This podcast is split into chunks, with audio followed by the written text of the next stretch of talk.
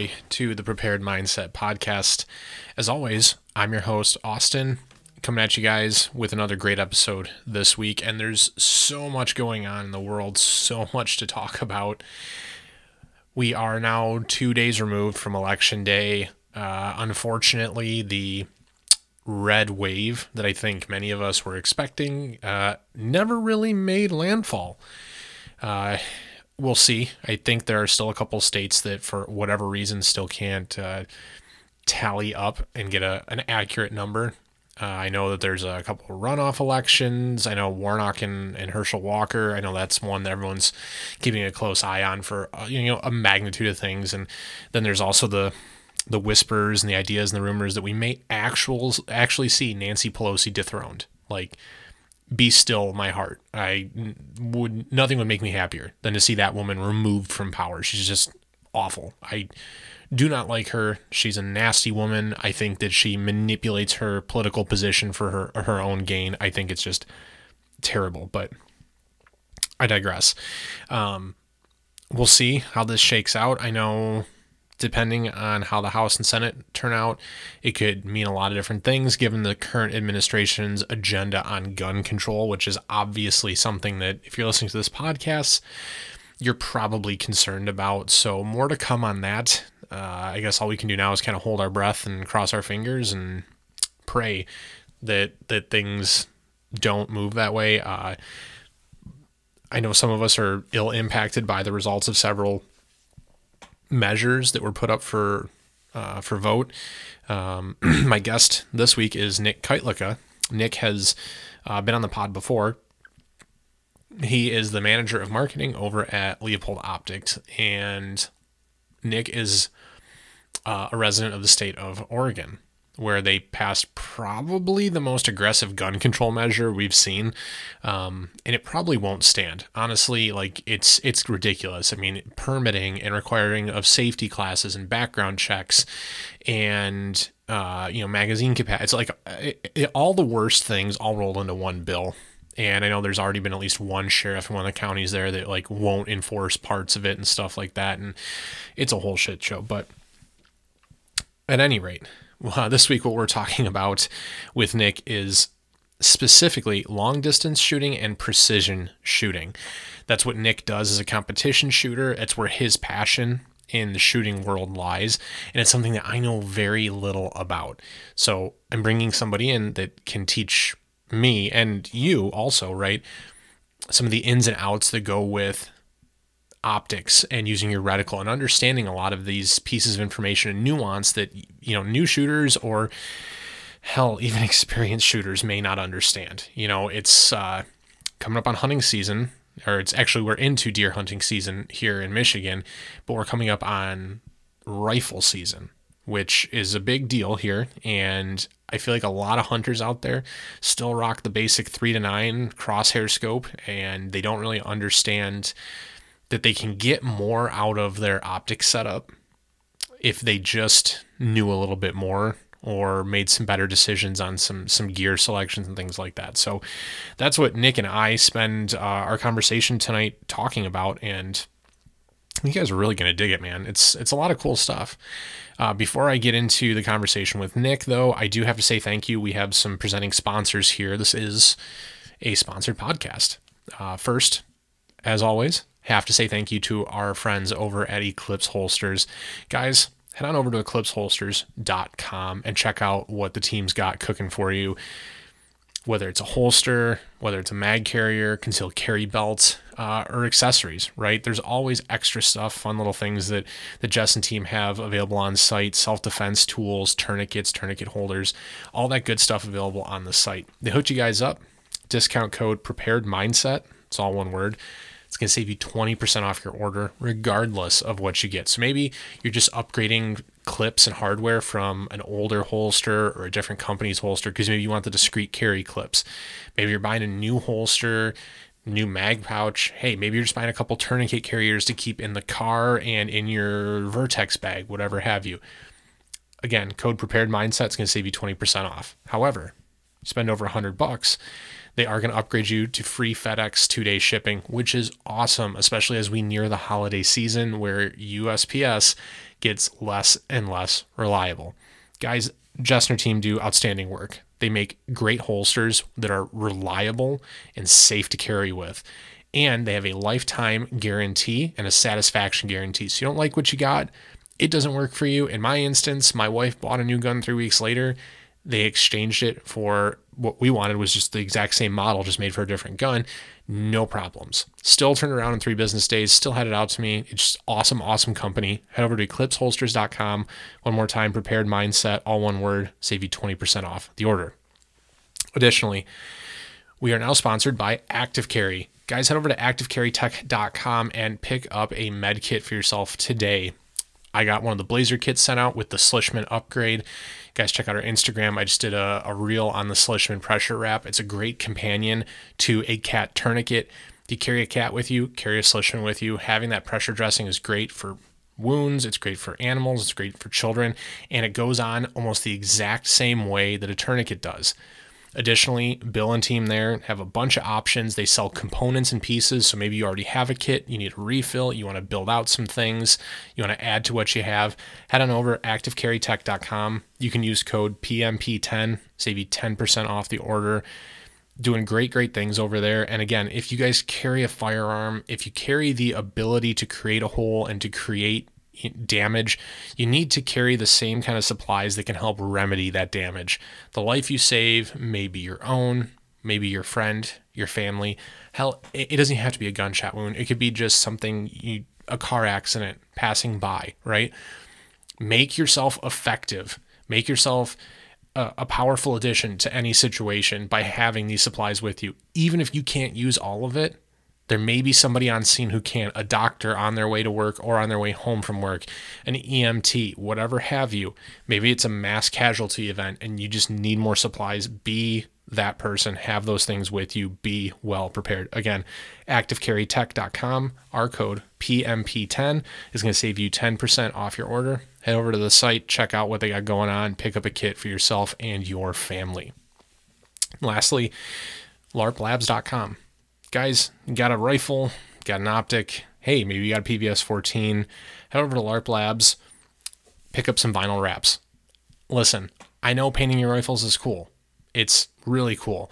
However, it's only cool if the paint matches your environment. And here in Michigan, and I'm fairly certain several other states in the country, the weather changes pretty dramatically, pretty freaking often. Head over to LARPLabs.com, pick up some vinyl wraps, get an idea of what you want to paint your rifle. Or if you don't want to paint it, you don't want to commit, right? Maybe you're a little, anxious about it. That's fine.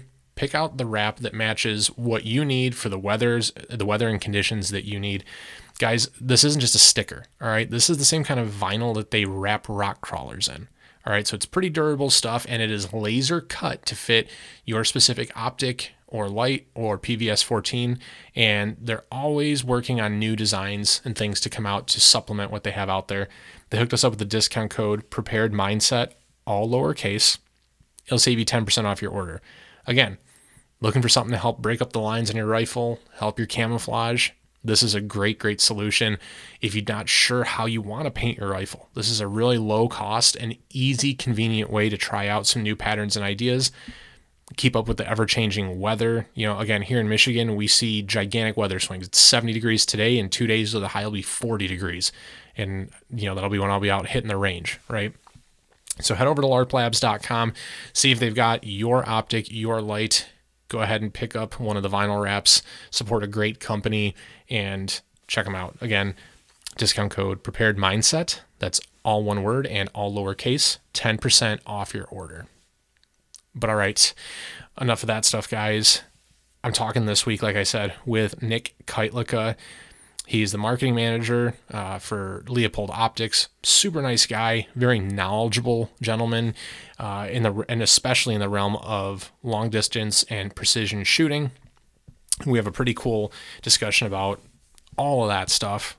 So I am going to jump on over to that here, and I hope you guys enjoy it. Check it out.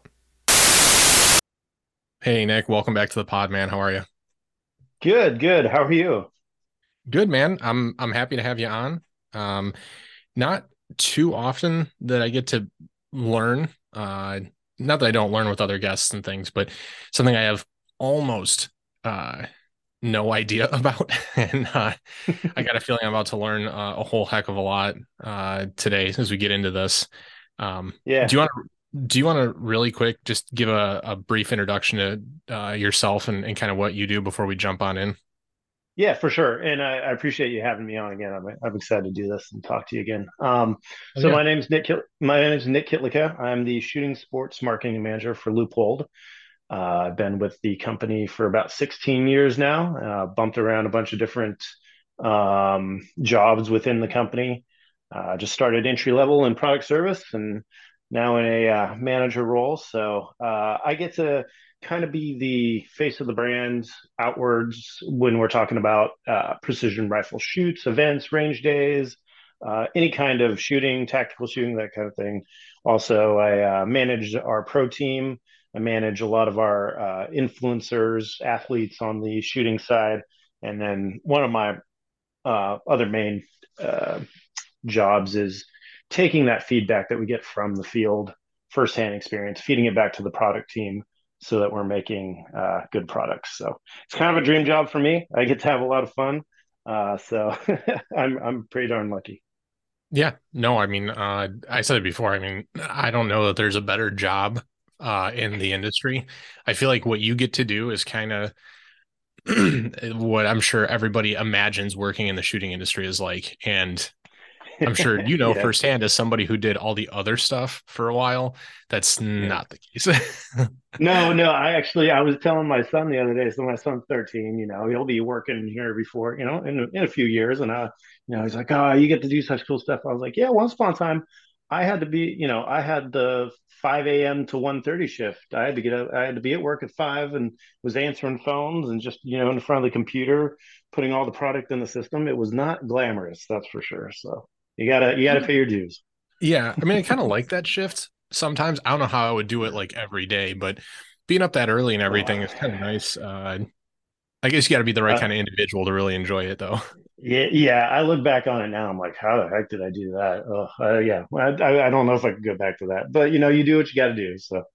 Oh yeah, absolutely. Absolutely. Yeah. So, all right. So what we're going to talk about today, like I said, something I don't really have a whole lot of experience with or even knowledge on is I don't even want to go straight into like precision shooting, but just shooting at a distance, right? And this is going to be released at a really good time for, at least for folks here in Michigan, because rifle season for deer hunting or that opens up like 2 weeks from now. And I know, because I have firsthand experienced it with some buddies of mine. People don't really understand how their scope works. Go ahead.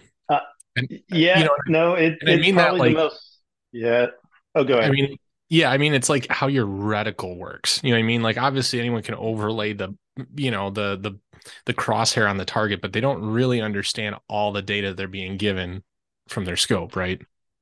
Yeah, no, it's probably one of the most misunderstood parts of shooting. You can go as simple as having a duplex reticle that really has no, you know, information in there, and you can rely on the old trick I would say for hunters was you sight it in at 100 yards, because usually that's the range, you know, that you can be able to sight in at.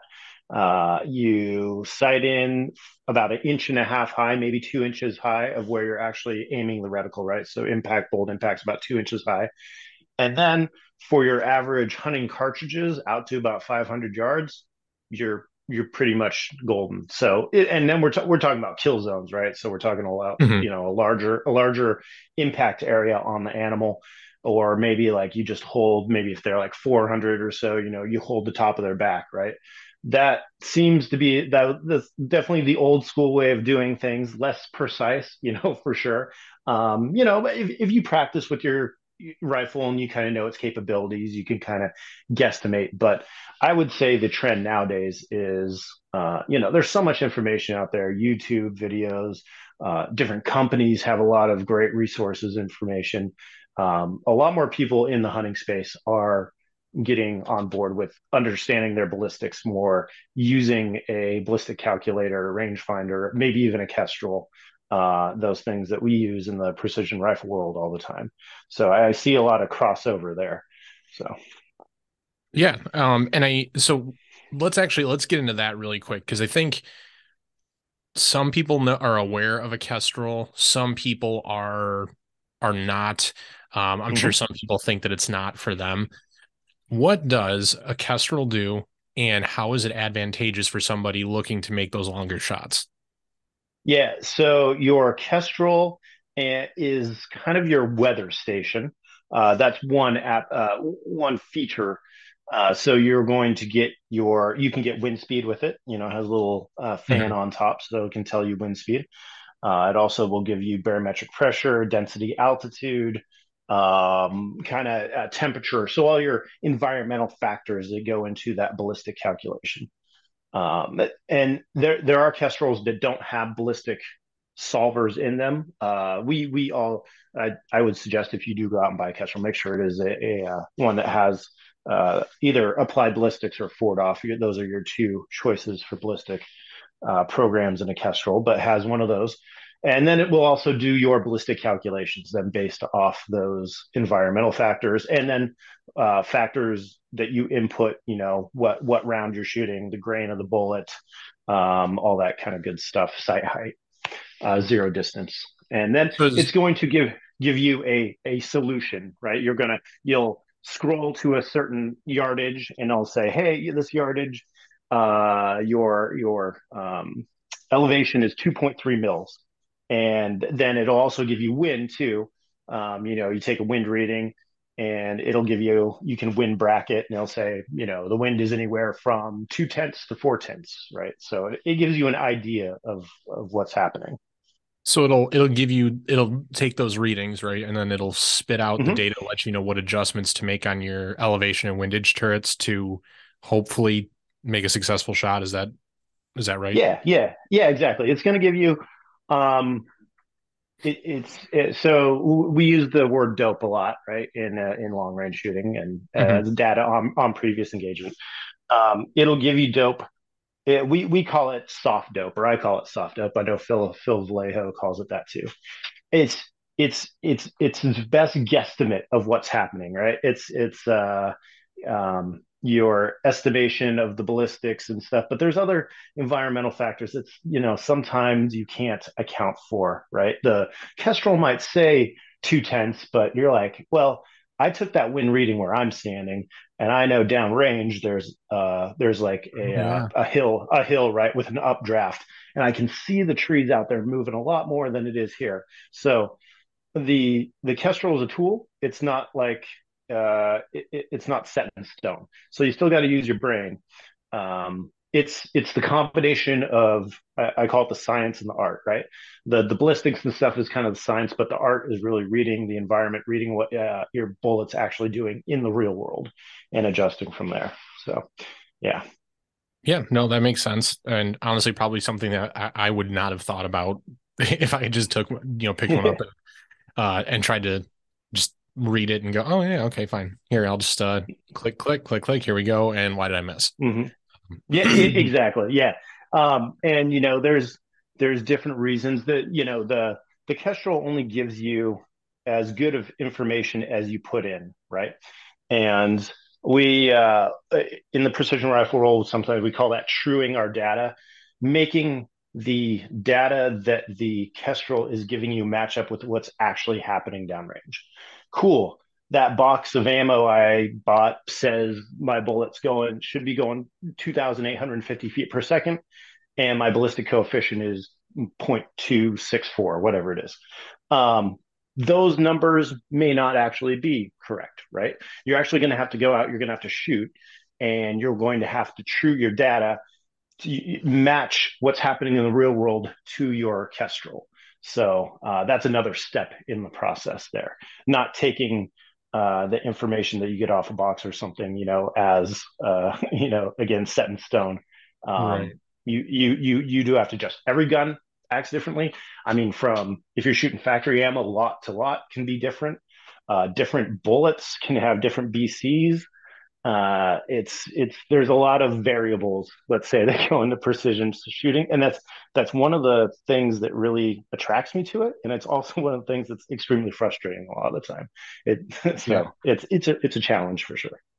So when we talk about things like ammo, how does, I guess, can we talk a little bit about how that impacts, you know, your results? Because I know that there's those of us in the, I hate using this term, but like the tactical shooting space where we buy like 55 grain 5.56 or 2.23, right? And we don't give a shit about it because, you know, our you know, our drills or our engagements, whatever, they're going to be very short, and for the most part, it doesn't matter. But obviously, shooting at greater distances, trying to hit smaller targets at those distances and things, hunting, right? Your ammo becomes way, way, way more important. But how so? Or can you expound on that a little bit? Yeah. Just the, I guess, yeah, all the tolerances of the ammo become that much more important, like you said. And that's reflected in the cost of the ammo and my box of, well, even let's say 223 ammo, right? So my box of 55 grain, frontier ammo is going to be way less expensive than my 77 grain Black Hills, match grade ammo, right? And like stuff I would shoot at a distance, just because the manufacturing processes are completely different, tighter tolerances, specs, all that kind of good stuff. In the precision rifle world, a lot of people reload because they like to control all those specs themselves, right? They know what brass they want to use. They can reuse their brass multiple times, right? They know what primers they want to use. They know what powder they want to use, bullet. So they get to basically pick all the components and tune the ammo to their gun. That's like load development, right? Is tuning your ammo to your gun. I have not yet gone down the reloading path. I've reloaded multiple times. I don't have a lot of time to do it. But some of the factory ammo out there is really, really precise. I shoot Hornady. My comp gun is a 6 Creedmoor 108 grain ELDM. I find that ammo shoots better than I can shoot. If something is screwed up downrange, 99.9% of the time, that's me. That's not the ammo that's screwed up. So I shoot factory stuff. The cool thing, I've started to see this more and more. This trend is, I talk about the reloaders tuning their ammo to the gun. You can also do it the reverse way. You can actually tune your gun to the ammo. So really? We have these things called tuners. It's actually an old technology that old bench rush shooters have had for decades, but it's basically a weight system on the end of your barrel. And as you rotate it, it moves, further towards the action or away from the action. And basically what you're doing is you're tuning the harmonics of the barrel to the ammo that you're shooting. So that's a little trick to get some more accuracy out of your factory ammo. If your gun is, not every gun loves every ammo. I found that Hornady stuff works pretty much in everything I put it in, but the tuner does help shrink those groups down quite a bit. So, yeah. So, yeah, I mean, I didn't even know that you could do that. It would make sense to be able to tune the ammo, right? If you want like a little hotter load or what have you, but never even crossed my mind that you'd be able to kind of reverse that process. I just got a new one actually. I was testing it the other day in our tunnel. It's a break with a tuner on it, so it's a combination. So it's a very aggressive 5-port break with the weight tuner on the end of it, and it was super interesting. I love to play around with it because I would they tell you in the instructions you make very small little changes to the weight, right, just to fine tune it. But I was like, phew, spin that thing all the way out just to see like how far the groups open up, spin it all the way back and see where the groups go. Did they go left or right? I mean, it was is pretty amazing. Some people say that they don't work. I've seen them work. So I'm a believer in them. Most of my guns have tuners now on them. So when you were looking at all that, and how did you, because this is something that's, I'm pretty positive it's hotly debated, because it is in the tactical world. And how did you settle on 6 Creedmoor for what you were going to shoot, as opposed to, I mean, there's so many other options out there, right? 6.5 Creedmoor, 308. And there's a whole plethora of just other crap out that seems like it comes out every other week with something new and goofy. Yeah. I tell people, you know, if they want to start shooting long range, that precision stuff, 6.5 Creedmoor is great. It's widely available. There's a lot of great match grade ammo out there from multiple different companies, and it's more than sufficient. I know in the competition realm, a lot of people have moved away from it, but I've actually seen some people go back to it. They want a heavier bullet for more some of the matches out west here where it's really windy. It's actually advantageous to have a heavier bullet, right? The wind's going to move that bullet less round. Mostly in the precision rifle world, competition realm, they're all shooting 6mm variants, so 6 Creedmoor, 6 BRA, 6 BR, 6 XC. Some people still shoot 6 GT. I mean, the list goes on and on. So there's a lot. Yeah. There's a lot there. Again, for me, I don't reload, so I wanted something factory. There's a lot of the factory 6 Creedmoor rounds out there, so it's easy for me to shoot. And it's a 108 grain bullet, so it's less weight than like a 6.5 that's usually 140, 147 grains. So you get less recoil, and then it's usually a little faster, right? So you don't have as much. It bucks the wind better, so you get it's a good combination there. Then the name of the game in the precision rifle world is recoil management, right? Because you don't have a spotter, you are shooting yourself, so you have to shoot and then you have to be able to see what happens downrange. You see these people shooting maybe a 100 caliber in a lightweight gun, and they get knocked off the scope, right? And you don't have any idea what happened down the range. So the idea is to make the rifle move as less, move the least amount as possible, which is hard sometimes because we shoot off some weird barriers and tractors and tires and all this weird shit. That's a good consideration for anybody thinking about hunting, though, too. Because I'll tell you, the first time I ever shot something over a 5.56 was out of my buddy's Ruger American lightweight with like a 16 inch barrel, and it's a 308 gun. And I did not enjoy it. I really was not ready for that. And he said, well, I got the lightweight one, so I can, it's more convenient when I'm climbing up into my tree stand or, hiking out to wherever my blind is. And it's like, but what are you giving up for that? There's trade-offs, right, with everything. And personally, for my hunting guns are around 12 to 13 pounds ish, around there, so they're not lightweight, and they'll have a brake on it, or most likely a suppressor with some sort of port system, like a KGM or something like that, to make it more manageable. I didn't mention before, talking about all the precision rifle stuff, there's also NRL Hunter matches, which some of you guys might have heard of. So those are precision rifle matches that are designed more to replicate hunting situations. And those, there's a couple different divisions, and those are based on rifle weight. So like in the PRS world, some people will weigh down their rifles. They'll put a bunch of weights on them, and the gun will weigh 24, 25 pounds, right? That gun is not moving at all, right? Yeah. When you shoot it. But, an NRL Hunter, I think lightweight division is up to 14 pounds and heavy division's up to 18 pounds. So can you build a rifle that is, medium weight? We'll call it medium weight. And still be able to manage that recoil and shoot little targets effectively. So there's some points of dwindling returns there. I personally would never carry like a 6-pound rifle or something around, and in some magnum caliber or something like that. I would go with a little bit more gun weight, and it's going to be easier to shoot. Also, for new shooters, like you talking about shooting that Ruger American there, if you don't like shooting the gun, you're going to it's going to affect your precision, right, and how you shoot.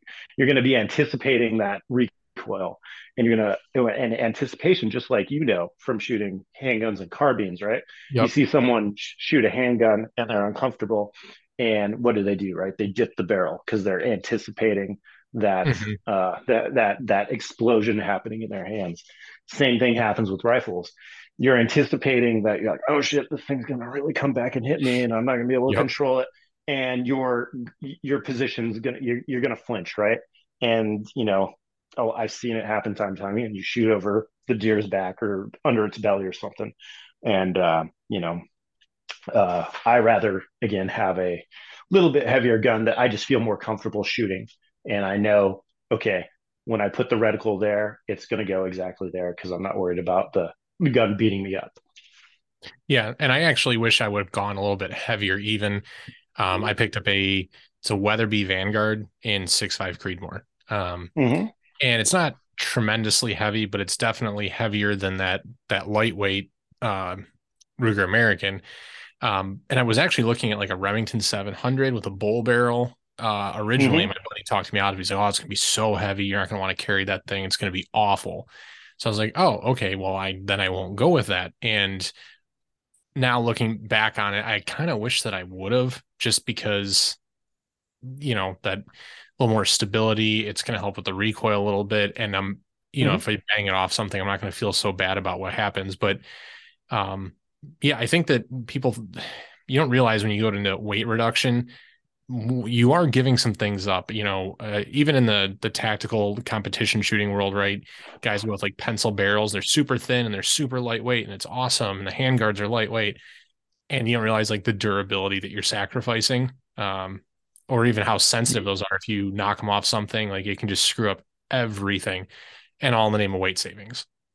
So. Yeah. You're right. Or you specifically talk about the pencil barrels too. Like if you shoot those things like aggressively, they heat up a lot, and they're going to start walking on you, and they're going to move around. So there's not a lot of material there. So that's another consideration to think about. Yeah. I mean, I've had people ask me about building rifles or switching out parts and things like that. I I never recommend it. I feel like the people that are really in the market for a pencil barrel are probably people that know what they're doing and need the weight reduction and the weight savings or something.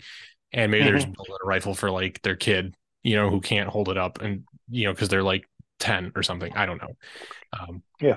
Or they're going to go shoot a 3-gun match too, which is totally fine. Like, and again, the barrel's going to heat up. The barrel's going to heat up a little bit, but you're shooting cardboard target A zones at, 15 yards or something like that. So you're not really super concerned about like precision and groups and that kind of stuff. I totally get that. So it's application, right? Right tool for the job. Yeah, absolutely. And I think if more people look at it that way, kind of, and I've talked about this with other subjects as well, but work backwards from the problem instead of starting with, I want a light gun and I want a big scope and I want. And then by the time you finish the build or the project or the idea, you didn't arrive at the point that you thought you did.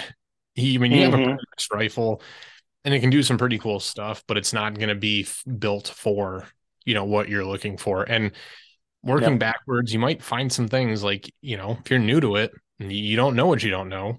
So, hey, super lightweight gun, probably not going to be the best thing. No, the first time I showed up at a precision rifle match, I brought I was so excited. I brought this long gun that I had just built. It was just a Remington 700 action that kind of had been blueprinted or, finished a little bit nicer. So nice and smooth, and had a Proof Research barrel, carbon fiber barrel on. Now it was a straight taper bull barrel, big barrel, but still carbon fiber. So pretty light, and a aluminum chassis that was pretty light. And the gun probably weighs, 11, 12 pounds. And then I get out there and all these guys are walking around with guns that are like 18, 20, 22 pounds. I was like, holy shit. I was like, why do you guys need such a heavy gun? And then I shot the match. I was like, oh, duh. Okay. You don't know what you don't know. Yeah. Yeah. And it becomes, oh yeah. And I've seen it happen a lot. I love, one of my things I get to do is I get to take a lot of people who work at Leupold. Maybe they have hunted all their life and they have never gone out to a match, and we go out and we shoot a match together, and then they come back and they're like, oh, okay. Yeah. I understand it now. I get it. So, yeah. No, I mean, experience is the best teacher. And that's, I feel like some people take like a prototypical, like, blueprint concept of what a hunting rifle should be, because that's what their uncle had or their dad or something. Like, oh, I just need a 308. It needs to be a bolt action, obviously. And I don't need anything more than a 3-9 optic, no illumination, and like a basic duplex reticle. And I'm good. You don't need anything else other than that. And then those, if they end up liking hunting, and I have a couple of friends like this in that scenario, right?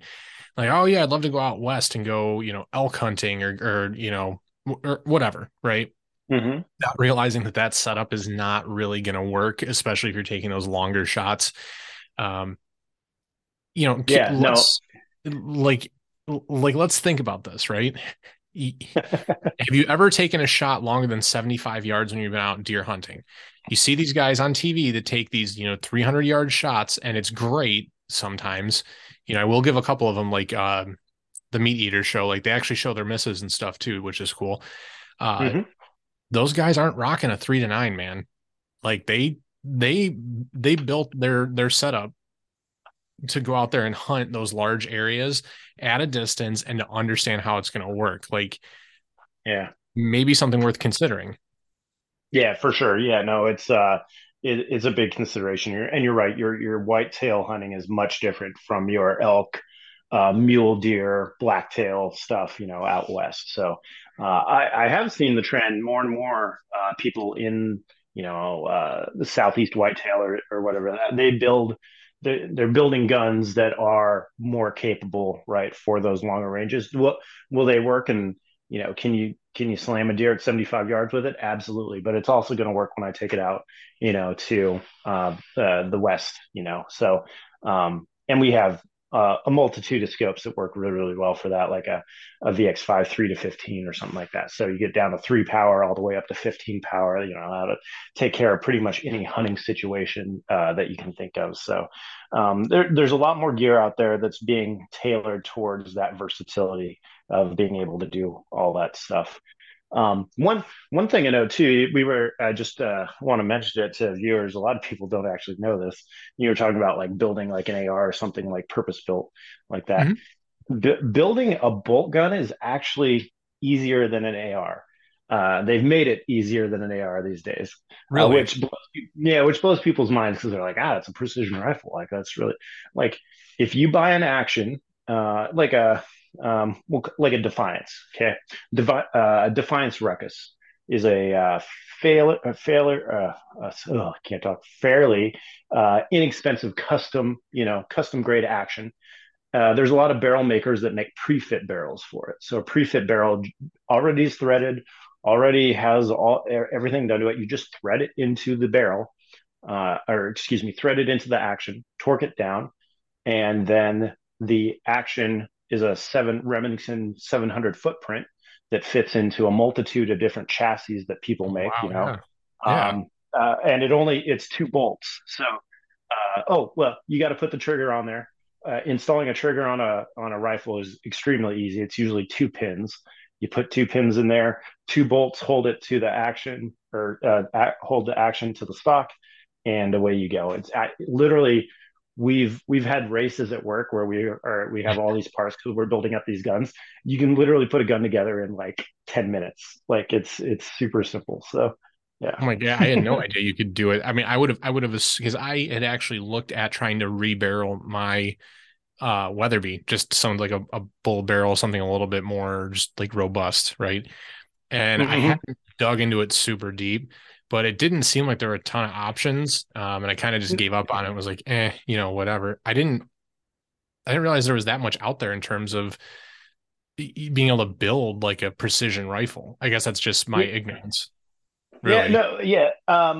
You know, for a Weatherby Vanguard like that, there might not be prefits just because they don't suspect that anyone is going to rebarrel that, right? So for something like that, you definitely would have to go to a gunsmith, and you could get a new barrel for it, and the gunsmith would have to spin it up for you and do the threading and the head spacing and all that. But there are a lot of solutions out there where you can buy the action, buy the barrel. Proof Research has a great selection of carbon and steel barrels that are pre-fit and that again just thread right into the action and torque it down, and away you go. It's already head spaced, it's already measured, everything's good to go.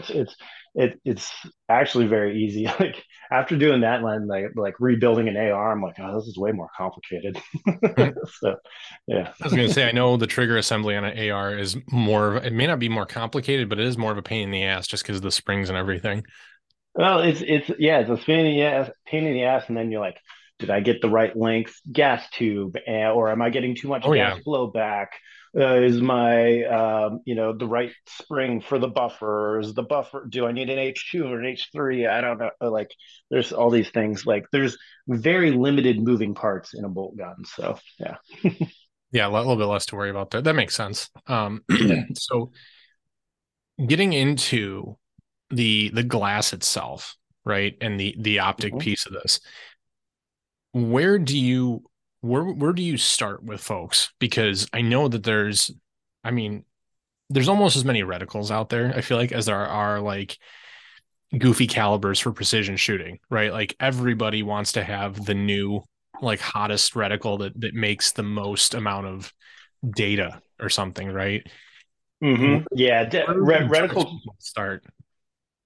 Yeah, reticle choice is one of those things that can be really overwhelming at first because, again, there are so many options out there.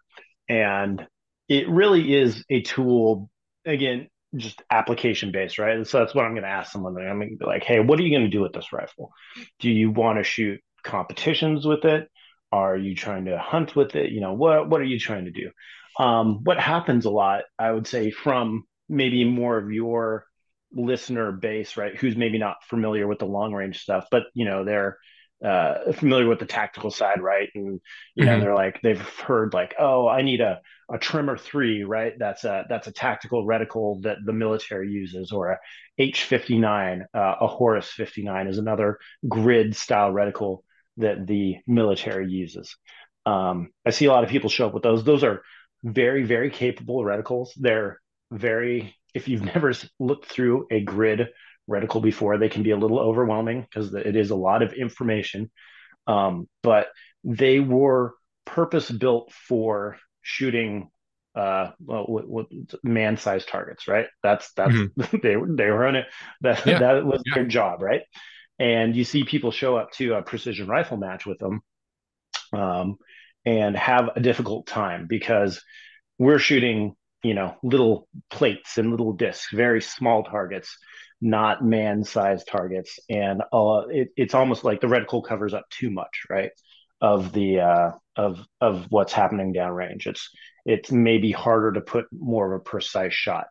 And that's actually why I switched off the one that I had on my rifle, was because it just covered up. It was like a 4 MOA dot or something with like a 50 something or 60 something MOA ring, but then it also, it's a Vortex Strike Eagle, right? So it has some elements of like the Christmas tree, if you will, kind of there, but like that EOTech-esque illuminated reticle in there, I just did not like that it took up so much of the target. And I switched to a Vortex Viper PST. So I think it has pretty close to a duplex reticle. It's got some additional markings and stuff, but it's not not nearly as busy, and I actually prefer that. Yeah, no, for sure. Maybe more like a TMR reticle is what it is, you know, or there's a lot of variances off the TMR, which is basically just a crosshair with hash marks up and down. So you have some information, but you have a lot of open space. So that's kind of the counterpoint to the full-on grid reticles. And again, like there is no right or wrong answer here. I I have pro shooters on my team who there's one guy, he still loves the H-59. That's all he shoots. He shot that when he was a Marine Scout sniper, and he still shoots it in competition, and he doesn't want to change. And God bless him, he's going to keep shooting it. That's fun.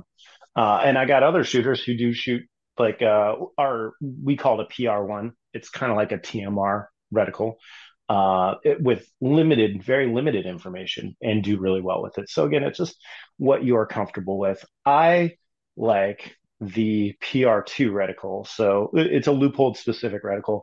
And it's in that Christmas tree reticle family. So that's kind of the in-between between a grid and a more simplistic TMR. Maybe more like that Strike Eagle one that you talked about that kind of has some information cascading out, you know, from the middle. But it's not a ton of information. It's not a full-on grid. But you have enough for accurate holdovers, accurate wind holds, and still being able to see a lot of what's happening downrange. That's one thing in the precision rifle world that a lot of people don't like about those grid reticles is, again, it covers up too much. Like if I miss, that miss might be covered up by some line intersection somewhere that I couldn't see it because, again, the reticle was so busy. So yeah. Our PR2 reticle has been, I would say, 95% of my pro team. That's what they run. A lot of pretty much everyone shooting a Mark 5 at a competition. That's what they run. It's really advantageous. Very fine lines with open brackets, so the lines don't meet. You have these open spots, so you're able to put the target within the spaces in between the lines and bracket. Oh, okay. And it's very, very precise. Yeah. Wow. Okay. Yeah. I didn't even think about something like that. I have not looked at a ton of precision, oriented reticles just because I don't do precision shooting, but that makes more sense when you start to see some of these broken up, reticles, these different ideas and things. And, maybe when folks are looking at it. Yeah. Why, why another, not what? Exactly. And another thing too is like maybe coming from someone who's using a LPVO, like you're using a 1-6 or a 1-8 or something, is like a BDC reticle versus like a grid mill reticle. What are the differences there? So like when I'm talking about a mill grid reticle, those are in mill increments. It's not calibrated to any specific ballistic any round or anything like that. A ballistic reticle is, again, it's going to be calibrated for usually in our space, right? It's going to be a 5.56 or a 7.62, right? That's what that reticle is going to be. It's going to have holdovers or drops kind of at yardages or meters for that round. So, this hash mark here is 200 meters. I know that's my hold for my 5.56, right? So there are advantages to that, absolutely, and then there are also disadvantages. So you're not always shooting the same ammo. I would say from the military world, right? It probably makes more sense. Everyone in your unit is shooting the same weapon system with the same ammo, and everything's the same, right? But out here in the real world, there's so many variables that go into it. Sometimes those ballistic reticles don't match up exactly with your weapon system or with your round that you're shooting. They're good solutions if you're not worried about like super precise shots, if you just like maybe going to walk it in a little bit, right, at some distance. But there are some cons to it also. Yeah, and it highlights the importance of paying attention when you, regardless of the rifle. And I'm only saying this because I've had this happen to me. When you go to the store, whether it's your like local Cabela's or something, your local gun shop, what have you, like know what you're looking for. I mean, if you in fact are going in to buy, a scope and it's what you want, like know what you're looking for and the why behind it. There may be a line of scopes that look exactly the same that are just calibrated to different reticles. Or in my case, I did not check the box when the guy gave it to me, and definitely brought home a mill reticle instead of a MOA. And I I'm not great with MOA, and I'm way worse with Mills, or MRADs. I'm sorry. And I was super pissed. I'm like, hey, this isn't what I asked for. I had to go back and exchange it. It was this whole thing. Oh, geez, yeah. And that was, I don't even know if we talked about this the last time you were on, but basically I took it back to get bore sighted because I didn't really know any better. And the guy wound up putting so much damn blue Loctite on it, it was almost leaking into the action. Oh yeah, that's right. Yeah. Yeah. On a gun that had never been fired. I was super livid. I'm like, I came in here, I dropped $1,000 on an optic, and this is what you guys did to my gun. Yeah. Yeah. No. Yeah, doing some research ahead of time absolutely will save you a lot of headaches down the road for sure. And, going to maybe even like taking a class or something like that, if you can do that before ahead of time, try some different stuff if that's a possibility, something like that. So yeah, no, makes a big difference, right? Getting if you're more comfortable with MOA or MIL, I will say in the precision rifle world, 95% of us all shoot Mills. That's all. Yeah. So there are some MOA shooters out there. Again, it's just it's what you're comfortable with. It's two ways of measuring the same thing. It's an angular unit of measurement. It's just one is a little more finite than the other. Actually, something that people don't realize. A 1/10 mil, that click is actually a bigger adjustment than a quarter MOA. A quarter MOA click at 100 yards is, or at any distance, is actually it's a smaller movement of the reticle, more precise. That's why, like, if I was going to go shoot a match and I'm sitting next to someone shooting and we both have to dial to this target that's 500 yards, my dial on my mill adjustment up top, I'm going to go much fewer clicks than the MOA shooter. The MOA shooter is going to have to turn that dial a lot more to get to that same yardage. We could be shooting the same exact caliber, but they would just have to dial a lot more. So that's one advantage that MIL has, I would say, over MOA. It's a lot quicker for dialing. So.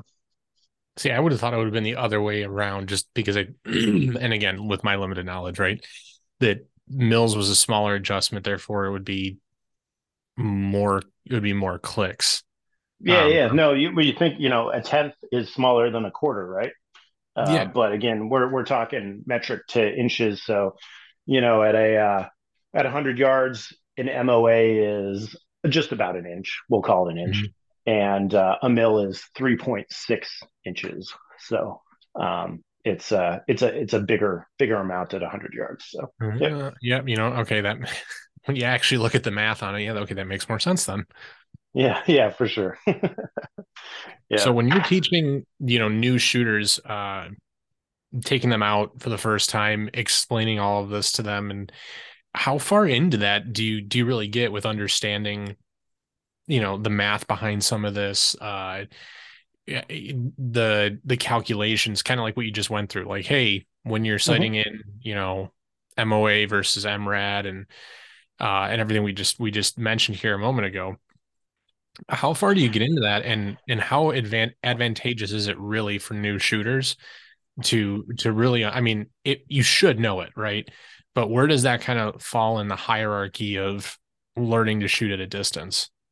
No, yeah, we spend a good amount of time on it. Sometimes classes, you'll get there and your zero session, right, where you're zeroing the guns and getting them all set up, that can actually take majority of the day, because we are going to spend the time to really get you to understand what's happening, because I want the shooter to understand why, not just like, oh, I'm supposed to do this and do this, but I don't really know why I'm supposed to do that. You gotta understand the why, and trust me, I am no mathematical genius at all. Actually, that's probably my worst subject, and it can seem intimidating at first because it is a lot of numbers, but it's actually fairly simple once you break it down. And especially like using your reticle, right, when you're zeroing and stuff like that. Your reticle is, again, it's just it's a tool. It's actually a tape measure inside of your scope that you can use to measure things. And if you understand those measurements and what those increments mean, it makes corrections and adjustments so much easier. And if you can't do that at 100 yards when we're zeroing in and starting, you're not going to be able to do it at distance. So plus, you know, not only are we going to dive into all the numbers, but then your fundamentals too, right? All the trigger press, getting the rifle set up for you, all that kind of stuff. Because again, you're just building the base of knowledge, right?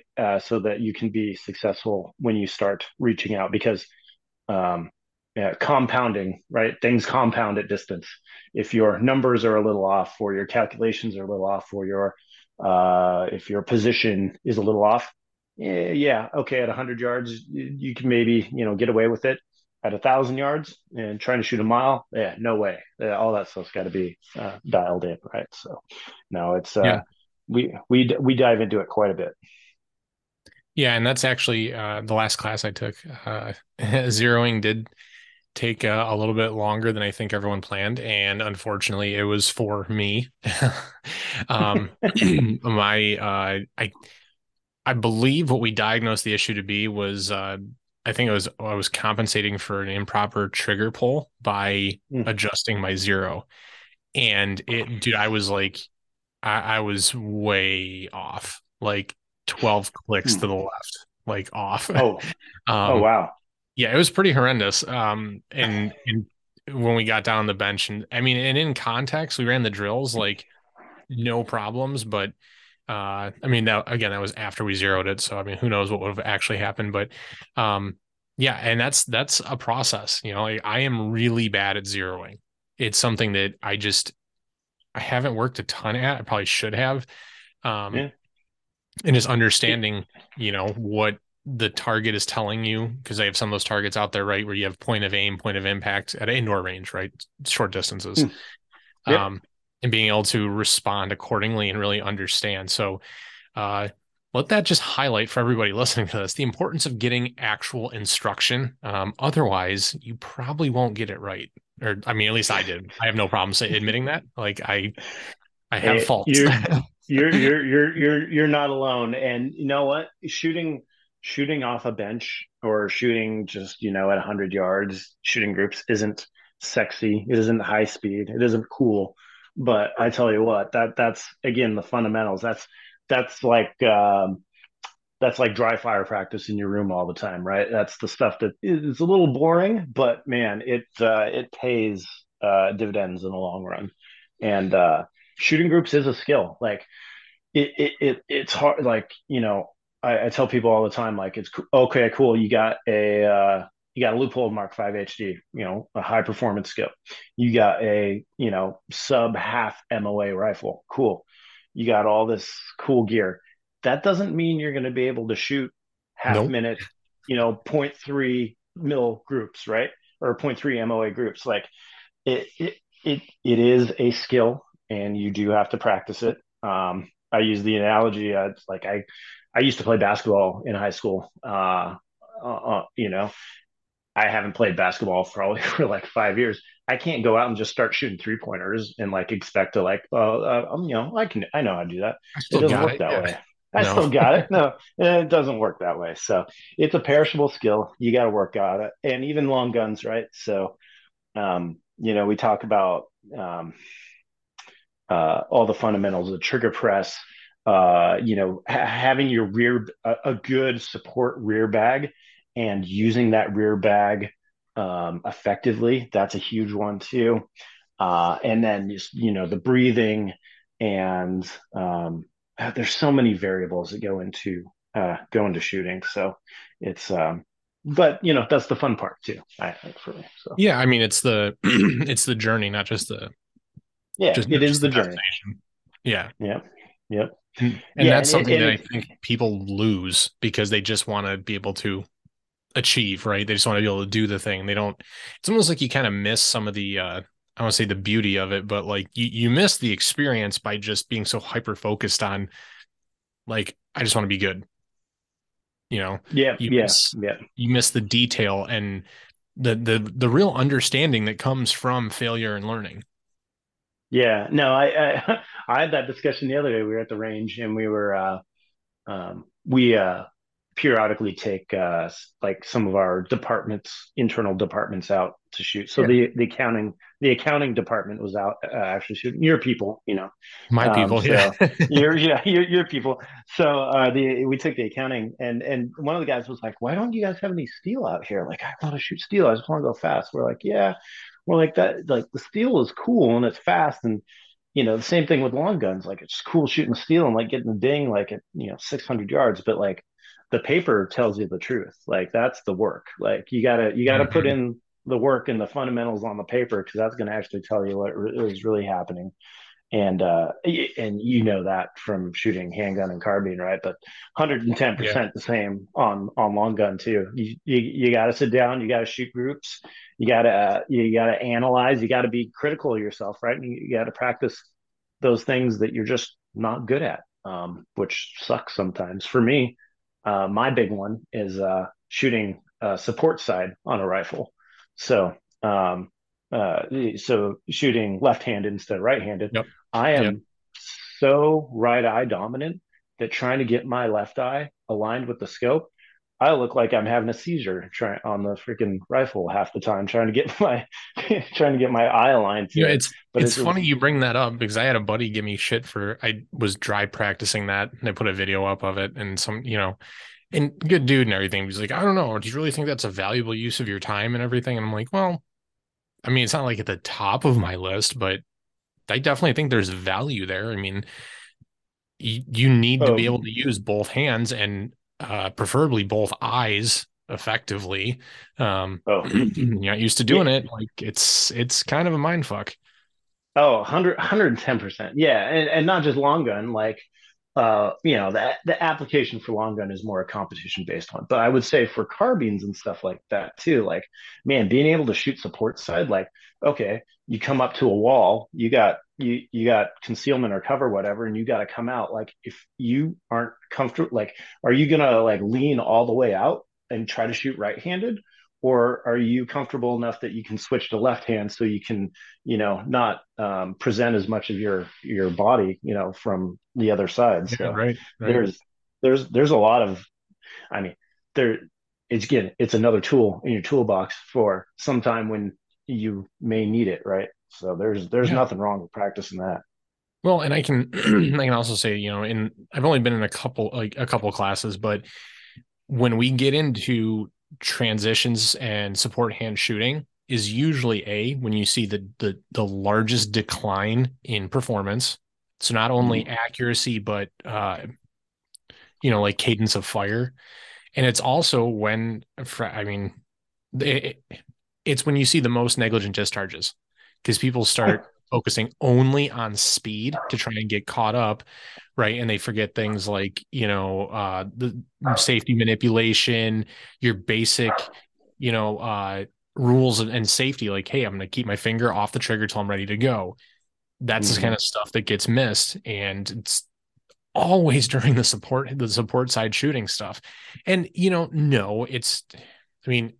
may use it more in competition if it's, how they're designing that course of fire or whatever have you. Mm-hmm. And in the real world, obviously a bit of a different discussion, but I mean, you just said it, like, if you have the scenario where you face, hey, do I want to lean all of my body out there to try and get my right hand and my right shoulder and my right eye out there, or do I want to try and minimize exposure, use my left side? Here we go. Yep. Like, yeah, there's, again, not the top of the list. It's probably not the most applicable thing you could work on, but there's definitely value there. And I've also heard some people say too, like, if you want to get better at shooting your right hand, get better at shooting your left. And I guess there's some science behind that like, it helps. I don't know if that's actually true. I haven't really done it enough to measure that, but if it is, then there you go. Right. Yeah, I mean, the makes total sense to me. So yeah. And I just because you're not going to use something a ton, I don't think is a good reason, like, not to not to work on it. Yeah, it's a good reason up until that time when you actually need it. So yeah. Yeah, definitely. Yeah. Definitely. So getting back to some optics related questions, right? Is there a standard that you recommend to people that are looking to get into, let's say, if you know, hunting, right? I want something that's versatile. I want something that's going to be effective, but not necessarily maybe like more than I need, but going to be easy for me to use. Is it really the 3:9 scope with the duplex reticle? Is that really kind of the benchmark, or is that kind of an outdated idea? I mean, it's not an outdated idea. I mean, we still sell a ton of 3:9x40s. And again, application, right? If you are just going to put together an inexpensive hunting rifle and you're going to be in the Southeast shooting whitetail, I mean, 3:9x40s been killing deer down there, for 50 plus years, right? Yeah. So yeah. They work. But again, I just like... I go more towards the route of versatility. So like our, like a 3:15 or a 3:18 or even a 2:10 or something like that. Just a little more versatility on the magnification ranges once you get up a little bit.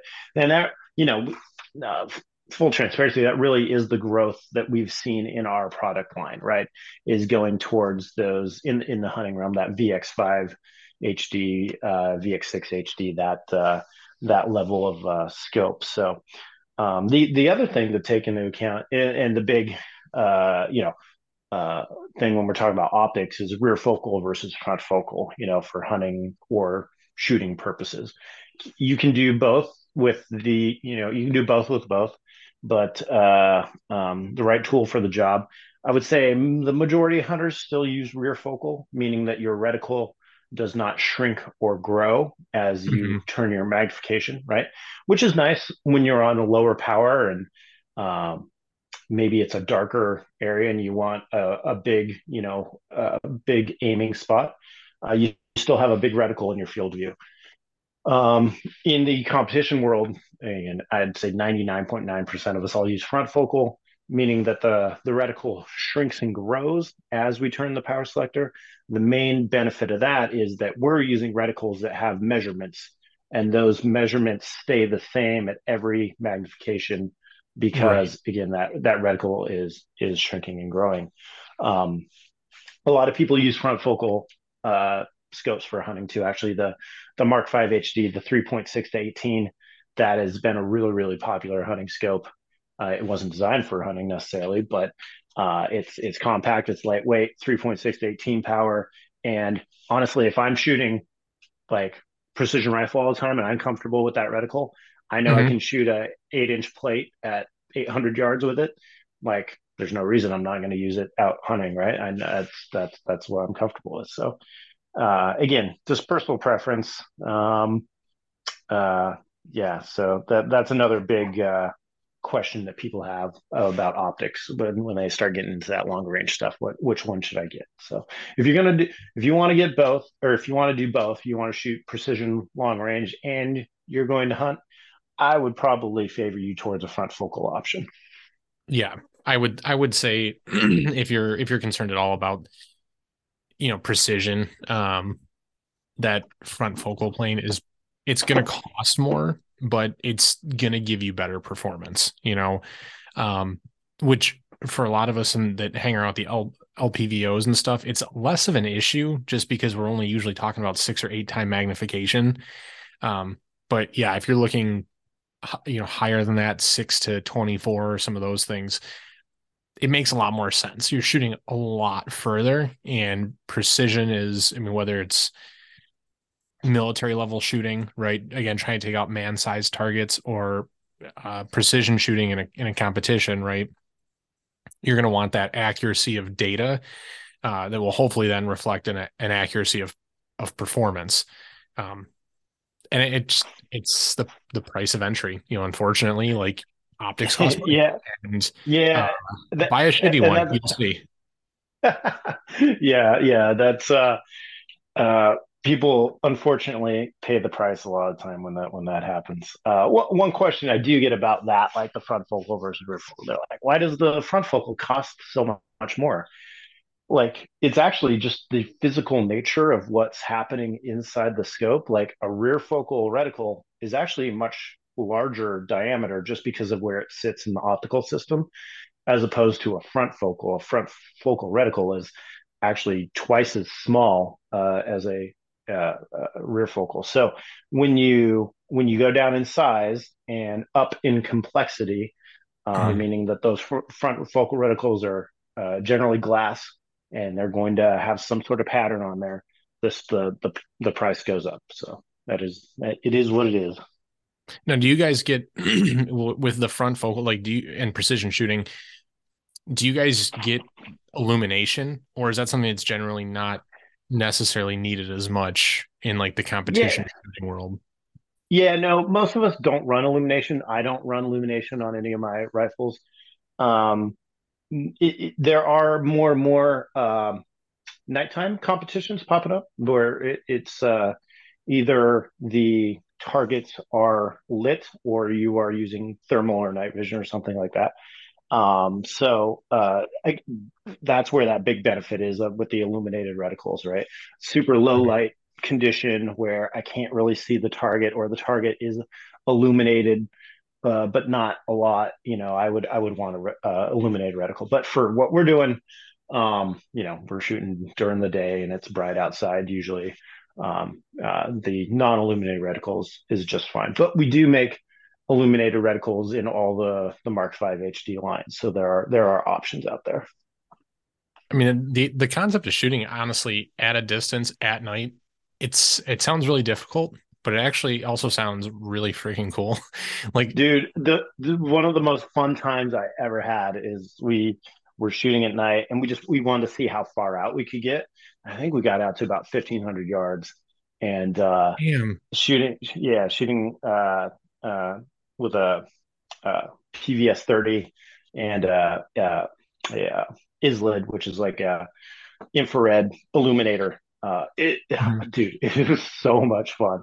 I wish I had the money to have that stuff.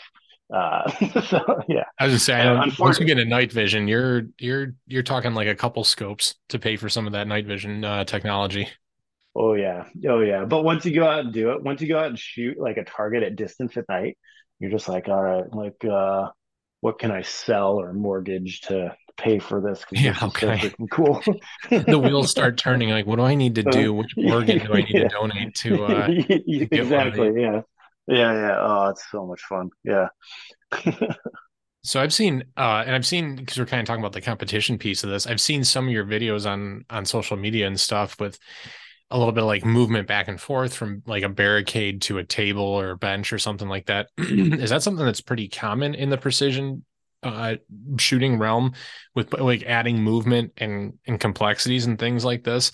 Is that like a new, is that a standard? Is that new? I mean, I feel like when we talk about precision shooting, everyone just assumes you guys are shooting like a poker chip at 1,000 yards or something. Right. Yeah. No, a lot of people think they have this kind of old school thought of what it's like, right? Like, oh, you guys are just shooting off benches, or you're just laying down prone and shooting. And there are shooting applications that are just that, right? An F class match, which is 1,000 yard shooting match where they are literally shooting just off a bench or something like that, or your standard 600 yard competition where you're just laying prone and shooting. It's not, what I do is not any of that. That stuff's cool, but it's not for me. My background growing up is I skated and snowboarded growing up a lot. So I like moving around. I like the action part of it. And that's what PRS, precision rifle, NRL Hunter, it's all movement, and it's all, now you could go to a match and maybe there are a couple stages that are just prone, where you're just laying down and engaging different targets. But the majority of stages or courses of fire involves some sort of movement. Could be anywhere. You know, the East Coast shooting is a little faster, their style of shooting, where you could have like one target at 400 yards and you have 10 positions on this barricade that you have to get to.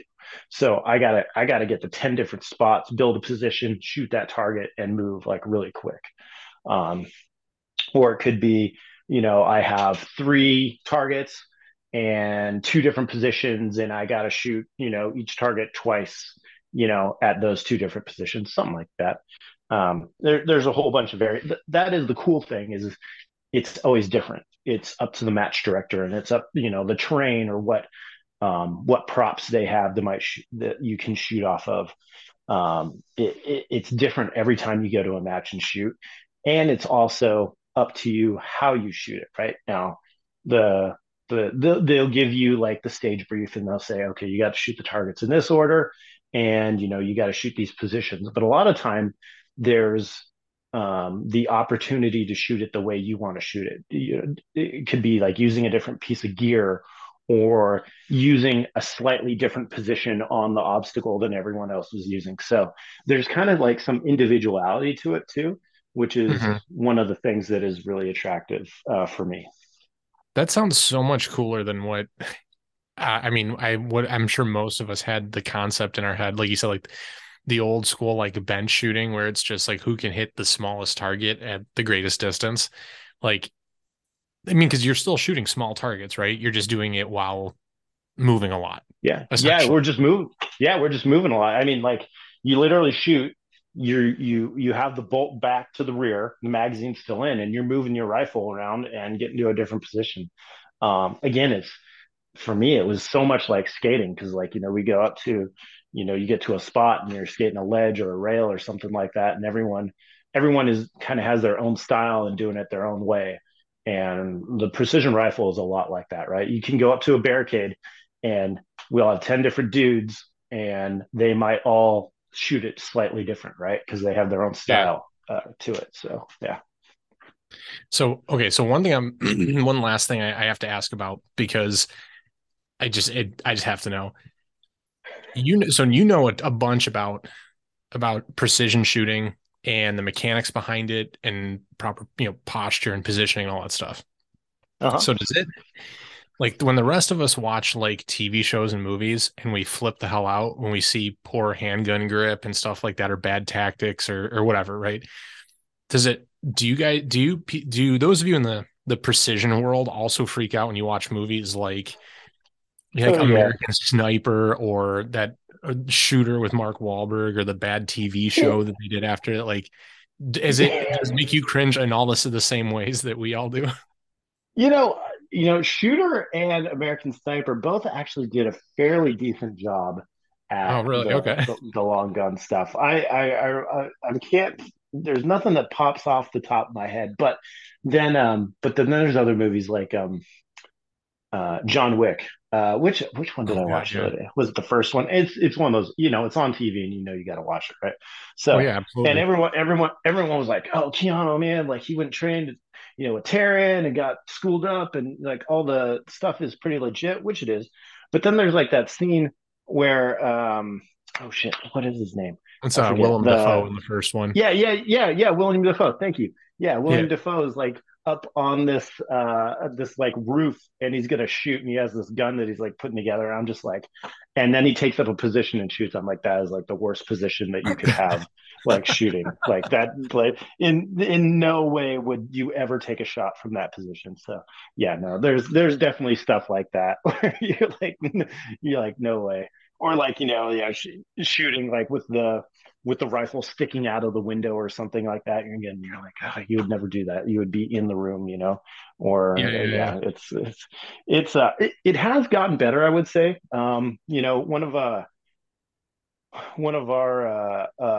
athletes that we sponsor, Buck Doyle, which, by the way, if any of your listeners want to, a little plug for Buck, go check out Buck Doyle, Follow Through Consulting. He does if you want to bridge that gap between your carbine shooting and your long range shooting, he does a gunfighter course that's like a mid to long range gunfighter course with carbines. Oh, super cool. Yeah, dude, it's awesome. Anyways, he does a lot of consulting now on movies. So they've gotten smart about it. They're engaging with a lot more actual, you know, instructors, guys who know what they're doing on the movies. So I see less of it, but yeah, there's still some of it for sure. See, now I'm gonna have to go back and, I mean, I say it like I don't want to, but like I'm gonna watch John Wick again, and I'm gonna look for that scene specifically and try and figure out what you're talking about now, because that's it's honestly the part of the movie that I usually like.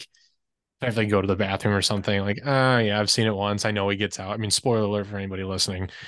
The middle of the movie is not when Keanu dies. I mean, duh. But I'm gonna have to go back and check that. I mean, it is cool though that you see that we're starting to get more accuracy in movies and films, and I think, I mean, hopefully helps people. I know I feel like, for better or worse, that's where like people pick up all of their ideas and misconceptions about shooting and stuff is from you know, TV and movies. So hopefully it makes it easier for people getting their start. Oh, even like I remember, when the newer Modern Warfare came out, right? And, you know, love him or hate him, you know, people love Lucas or hate Lucas, T-Rex Arms, Lucas. Mm-hmm. But, you know, they had him come out, right, and put all the ping pong balls on him, you know, and watch how he draw and like shoot and move and everything like that. I thought that was pretty cool. So, you know, they're actually like legit trying to capture like what an actual person who knows like how to manipulate a gun looks like. So well, and actually building the logic into it too, so you have things like, and I know this because I'm like, I've been awful with sniper rifles in every video game I've ever played, and my friends are not, so I mean, like when they roll out a new rifle or something, like, oh yeah, hey, there's a glitch until next week's patch, but this gun that's in like 308 or 338, you know, Lapua or whatever, there's no bullet drop off. So like it does maximum damage from the other side of the map. I'm like, damn it. But you know, now the developers are getting smarter about it, and they, you know, they drop off performance at distance, and you have to, you know, actually use, which is kind of cool, right? They actually have to use the reticle and the markings and stuff to try and adjust for those shots at, you know, whatever distance and everything. So it is getting more realistic, which is nice to see. Again, are you telling me that bullets don't travel like lasers? They don't go straight? That's exactly what I'm saying. I know, mind blowing to people. Mind blowing. And that's always when people ask me about, like, and it's always people who know nothing about shooting, which is fine. Like, I actually like talking to those people more than I do people that know a little bit and think they know a lot. Is all the knobs and stuff for, and you know, how do you make sure you're going to hit this, or, you know, whatever. And like at a very, very high level, explain the concept of a zero, and that no matter, even we're talking in large distances, but the bullet actually has the path of like a thrown rock, and your line of sight is the laser, and the 2 points of intersection are what you talk about zeroing to, and all this stuff. And usually by the time I get to that point, people start to, you know, like glaze over in the eyes, and like, you totally have lost it. But usually by that point I have to go to the whiteboard, because I have to start drawing it, because if I'm just trying to explain it to them, you see them glaze over, and you're like, well, I don't understand. The bullet's still going up when you at your zero, and then max ordinate, and then your second, you have a second like, zero. That's kind of like maybe a visual aid will help me explain a little bit better, and you just have to make it really obvious, like a giant rainbow. Which actually, so some more plugs for guys who they're not even associated with Leupold, so this is just good people, like Philip Vallejo, modern day sniper. That's a great resource if you want to ever take a class, or just follow his Instagram page. Like, he's got so much good knowledge on the long range stuff. Sidewinder Concepts, Adrian does a great job too of explaining, really making this stuff make sense for people who don't know a lot. Max Ordinate Academy, there's another one.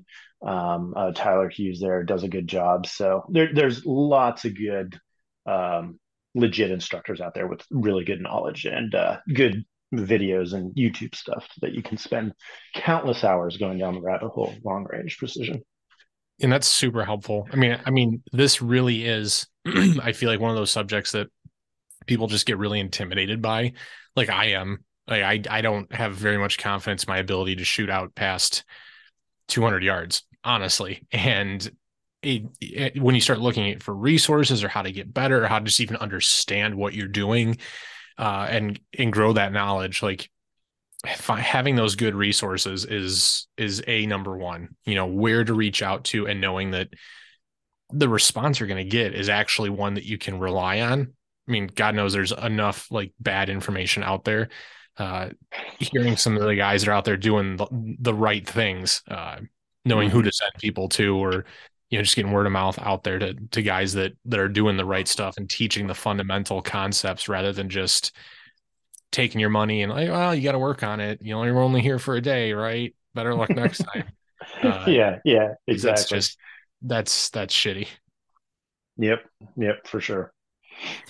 But this has been awesome, man. I appreciate you sharing this with me and with the listeners. I know there's still more to even get into, right? And I implore anybody that has questions at this point to not reach out to me, because I will be a terrible resource. But reach out to any of the gentlemen that Nick just mentioned, or Nick, I don't know if you make yourself available for those kinds of inquiries and questions, but for sure. I don't hide on Instagram, so shoot me a DM and I'll either answer your question or shoot you in the right direction. So hell yeah, man.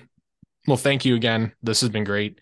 And like I said, if anybody listening to this, you guys have questions, just rewind in the last 2 minutes here. There's probably about 8 people now you can reach out to for more information on the subject. And you'll be infinitely better at it than I am, for whatever that's worth for you. So, but all right, sir. Cool. Thank you for the time and the wisdom. And I certainly appreciate it. And we'll talk real soon. Yeah, absolutely. You're very welcome. I appreciate you and appreciate you having me on again. So it was a good time.